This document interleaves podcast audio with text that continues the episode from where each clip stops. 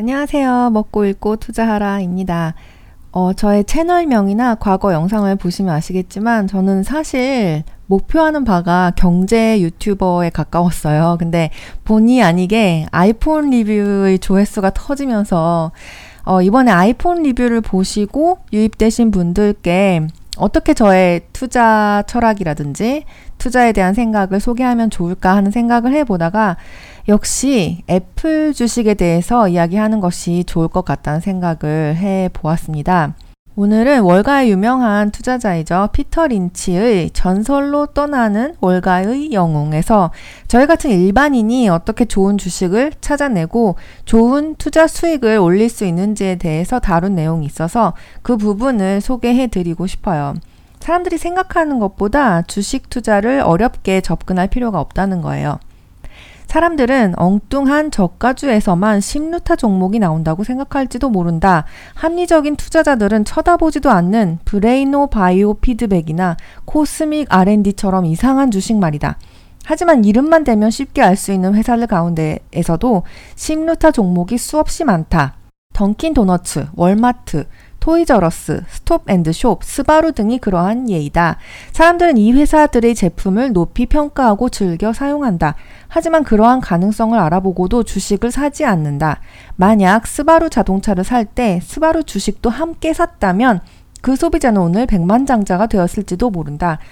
여기서 심루타 종목이라는 것은 어, 주식을 샀을 때보다 10배 이상이 오른 그러니까 크게 성장하면서 주, 주가도 올라주는 그런 성공한 주식을 말하고요. 음, 이 책이 1989년에 쓰여진 책이라고 하는데요. 뭐, 현재 상황과도 비슷하죠. 이름만 들어도 이게 뭘 하는지 알 수 없는 진짜 괴상한 이름에, 어, 뭐, 이상한 바이오 주식, 막 이런 거. 음, 그런 걸 해야만 돈을 벌 수 있다고 생각하시는 분들이 있지만 정말 저희 주위에 많은 많은 사람들이 사용하고 많은 사람들이 어, 돈을 선뜻 지불하고 있는 그런 회사들에 투자를 해서도 충분히 좋은 수익을 올릴 수 있거든요. 오늘은 애플 이야기를 어, 간략하게 해보고 싶은데요. 제가 애플 제품을 처음 산 게 2000, 2006년도였던 것 같은데요. 그때 이렇게 하얀 상자처럼 생긴 맥북을 샀었어요. 제 기억이 좀 가물가물하긴 한데, 그때 한 100만원 좀 넘었던 것 같고요. 당시 애플 주식이 주식 분할을 감안해서 3달러였고, 지금은 116달러. 그러니까 38배가 됐어요. 피터 린치가 추천한 방식대로 그때 맥북을 살 때 애플 주식을 100만 원어치 같이 샀다면 지금 저는 3,800만 원을 가지고 있겠죠. 그 돈으로 어, 새 아이폰을 뭐 얼마든지 살 수 있었을 거예요. 그 이후에도 어, 제가 처음으로 아이폰을 샀을 때, 또 2010년에 아이패드를 샀을 때 누구보다도 먼저 아이패드를 샀거든요. 그때 조금이라도 애플 상품뿐만이 아니고 주식에 관심을 가졌다면 저는 엄청난 부자가 되어 있을 것 같아요. 어, 이렇게 과거에 놓친 기회를 안타까워하는 건 인생에 아무 도움이 안 되지만 앞으로 아, 이 회사 제품 너무 좋다. 맨날 쓰고 싶다. 아, 뭐 100만 원이고 200만 원이고 내 돈 다 가져가. 이렇게 생각하는 기업이 있다면 그 회사에 투자하는 것도 함께 고려해 보시면 좋을 것 같아요. 저는 오랜 기간 동안 애플 제품을 진짜 많이 샀고 소비자로서 애플이 어떤 상품을 내놓는지에 주로 관심이 있었지만 주주가 되고 나니까 더 시야가 이렇게 넓어지더라고요. 애플의 사업 구조가 어떻게 구성이 되어 있는지, 애플이 앞으로는 어떻게 돈을 벌어나갈 계획인지, 또 애플의 이익률은 얼마나 되는지, 전 세계의 사용 인구가 몇 억 명인지, 이런 것들을 자세하게 알게 돼요. 그러면서 세상 돌아가는 이치에 더 밝아진 것 같은 그런 느낌이 들었고요. 그래서 여러분이 애플 제품을 정말 좋아하시고 새 아이폰에 100만 원이나 되는 큰 돈을 지불할 용의가 있으시다면 일단 딱 한 주라도 좋으니까 주주가 되어 보시는 건 어떨까 하는 생각이 들어요.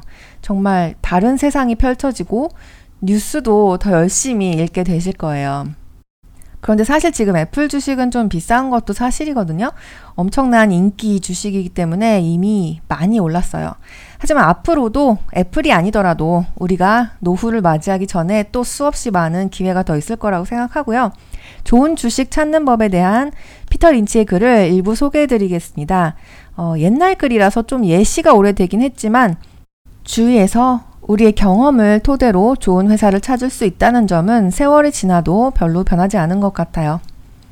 10루타 종목을 찾아보기에 가장 좋은 장소는 집 근처다. 집 근처에 없으면 쇼핑몰을 살펴보거나 특히 직장 주변을 뒤져보라. 던킨도너츠, 리미티드, 스바루, 드레퓌스, 맥도날드, 탐브랜즈, 펩보이즈 등 이미 언급한 10루타 종목은 대부분 전국적으로 수많은 지역에서 성공의 조짐을 분명히 드러냈다. 코닥 본사에 근무하지 않더라도 저렴하고 사용이 간편한 고급 35mm 차세대 일제 카메라의 영향으로 사진 산업이 다시 살아나고 필름 매출이 증가했음을 알 수 있다. 스티븐 스필버그가 아니어도 줄줄이 이어지는 대히트작 덕분에 파라마운트나 오리온 픽처스의 영업 실적이 크게 올랐다는 점을 쉽게 짐작할 수 있다. 영화배우, 보조 출연자, 감독, 스턴트맨, 조명기사, 분장사, 6주 연속 매진을 확인한 변두리 영화관의 안내원이라면 모두 오리온 픽처스 주식의 매수 여부를 놓고 논쟁을 벌여볼 만하다. 결국 우리는 성공 주식을 고르려고 애쓰지만 성공 주식 또한 우리를 고르려고 애쓰고 있다.